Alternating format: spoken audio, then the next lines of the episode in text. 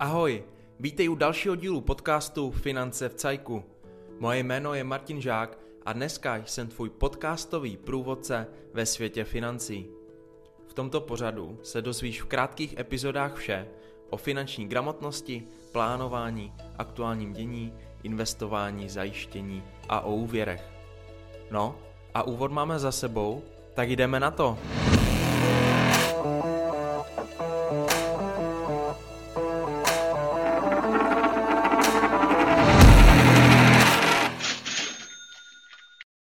Ahoj, dneska se zaměříme na téma, které řeší mnoho rodičů a někdy i prarodičů.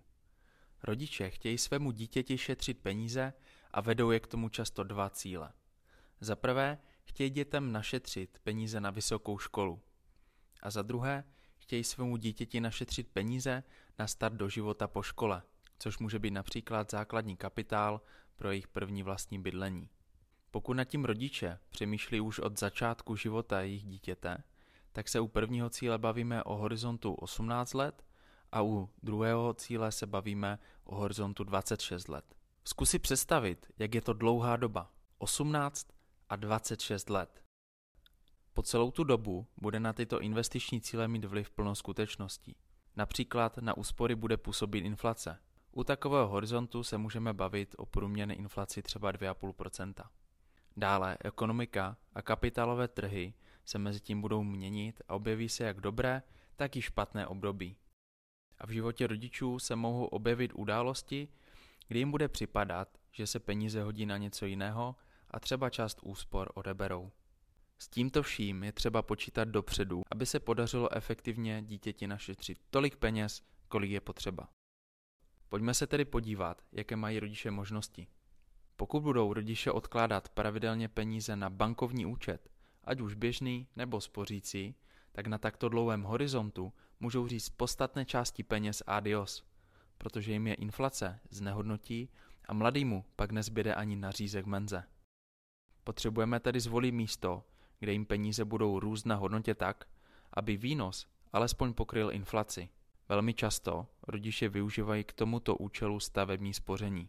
To je mezi lidmi stále oblíbené, protože to byl dříve velmi využívaný produkt a není se čemu divit, byly totiž doby, kdy dokázal peníze hezky zhodnotit. Výhodou stavebka je státní podpora, díky které ale považují lidé stavebko mylně za jistotu. Bohužel za vidinou státního příspěvku lidé přehlíží nulovou přidanou hodnotu a nevhodnost produktu pro tak dlouhý horizont. Jak říká jedno přísloví, pro stromy nevidíte les, milí rodiče.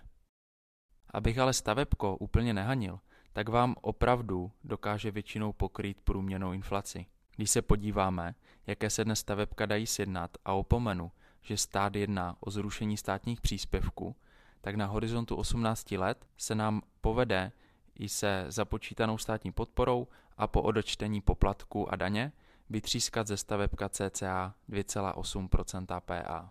Pokud se spokojíte pouze s pokrytím inflace, tak se dá stavební spoření využít. Otázka pak bude, kolik ale potřebujeme našetřit, protože státní podpora náleží do příspěvku dvacet tisíc korun ročně nebo sedmnáct set měsíčně, což nám za osmnáct let udělá necelých pět set tisíc korun.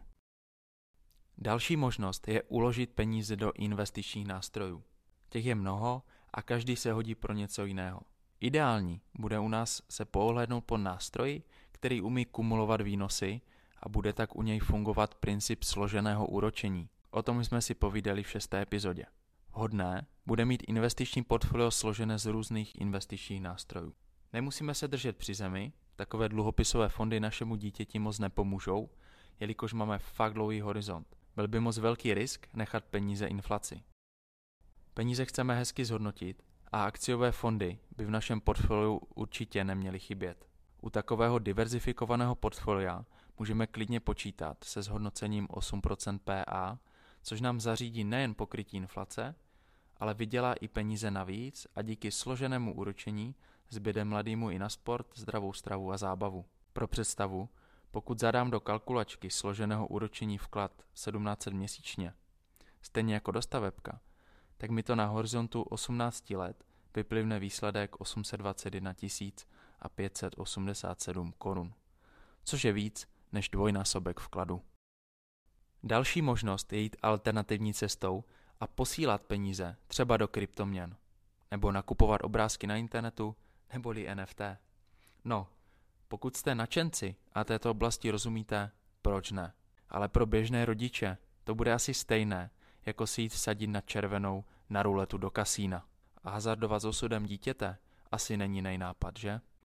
Pokud je tato oblast ale i tak láká, zařaď klidně tyto nástroje do portfolia, ale jen jako doplněk. Kolik mám ale teda odkládat? A bude to stačit? A jaký má na celou situaci vliv ta inflace? Pojďme se podívat třeba na ten cíl našetřit dítěti na studium a trochu si to propočítáme. Důležité je si určit, kolik dítě v dnešní době potřebuje peněz ke studiu. Pokud bude studovat těžkou školu a nebude mít čas chodit na brigády, musí mu peníze vystačit na celý studentský život. Tím nemyslím uh, studentský život, ale životní potřeby. Pojďme se podívat na cenu kolejí. To může být v dnešní době čtyři tisíce korun. Kolik projí peněz? Řekněme pět tisíc. Kartička na M H D, paušál a další výdaje mohou být další tři tisíce korun. Dohromady tedy dvanáct tisíc korun.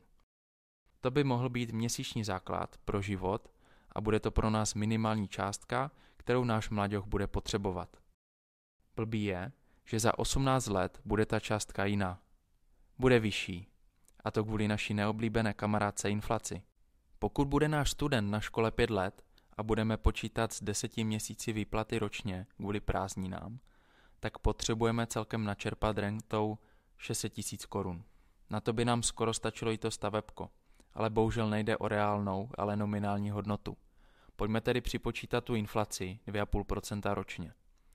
Nyní potřebujeme za osmnáct let mít našetřeno devět set třicet pět tisíc sedm set devadesát pět korun.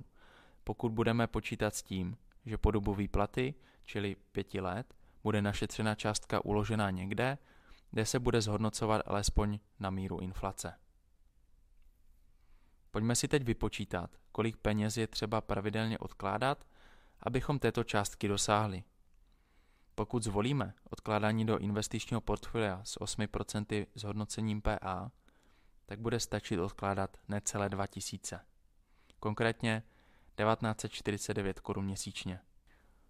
Dvojka měsíčně a dítě má na studium necelý milion. To není špatný. Pokud bychom chtěli dítěti dopřát vyšší standard a přidat tři tisíce měsíčně v dnešní hodnotě, plus připočítat ještě jeden rok renty navíc pro případ, že by se studium protáhlo, tak potřebujeme našetřit devět set tisíc korun v dnešní hodnotě. V budoucí hodnotě je to milion čtyři sta tři tisíce šest set devadesát dva korun. K této částce se dostaneme odkládáním dva tisíce devět set dvacet čtyři korun měsíčně, čili necelé tři tisíce korun. Pro představu, pokud bychom chtěli našetřit milion čtyři sta tisíc korun na spořícím účtu s průměrným zhodnocením, řekněme jedno procento P A, tak budeme potřebovat měsíčně odkládat pět tisíc devět set osmnáct korun, což je cca dvojnásobek. Zároveň ze spořícího účtu bude velmi jednoduché peníze v průběhu použít na něco jiného. Ideální je tedy mít peníze z dosahu, což stavebko nebo investiční portfolio dokáže zajistit. Co se týče výkyvu ekonomiky a kapitálových trhů, tak je vhodné diverzifikovat a mít peníze rozloženy v různých nástrojích. Zároveň občasné dočasné poklesy, které se na trzích objevují, nám nemusí vůbec vadit, protože nás zajímá, jak bude vypadat výsledek za osmnáct let a my k tomu investujeme pravidelně, což nám při těchto výkyvech zprůměruje výnos. O tom jsme se bavili v páté epizodě. No a co je prvním krokem k tomu, aby se to vše vydařilo? Udělat si plán. To znamená vypočítat si, kolik potřebuji našetřit peněz, vypočítat si, kolik to bude kvůli inflaci za potřebnou dobu a zvolit si nástroj, který k dosažení našeho cíle využijeme. Více se budeme o plánování věnovat v epizodě čtrnáct, která vyjde zanedlouho. Pokud chceš v plánování a investování pomoct, neváhej se nám ozvat. Začít můžeš tím, že mrkneš na webové stránky w w w tečka finance v cajku tečka c z. Dneska je to ode mě vše. Příště se podíváme na téma, jak začít investovat. Těším se tedy na tebe u další epizody a doufám, že pokud budeš svým dětem šetřit peníze, tak už máš jasno, co a jak. Prostě víš, jak zajistit, aby byly tvé děti finančně v cajku. Děkuji za pozornost a těším se na vás v příští epizodě. w w w tečka finance v cajku tečka cz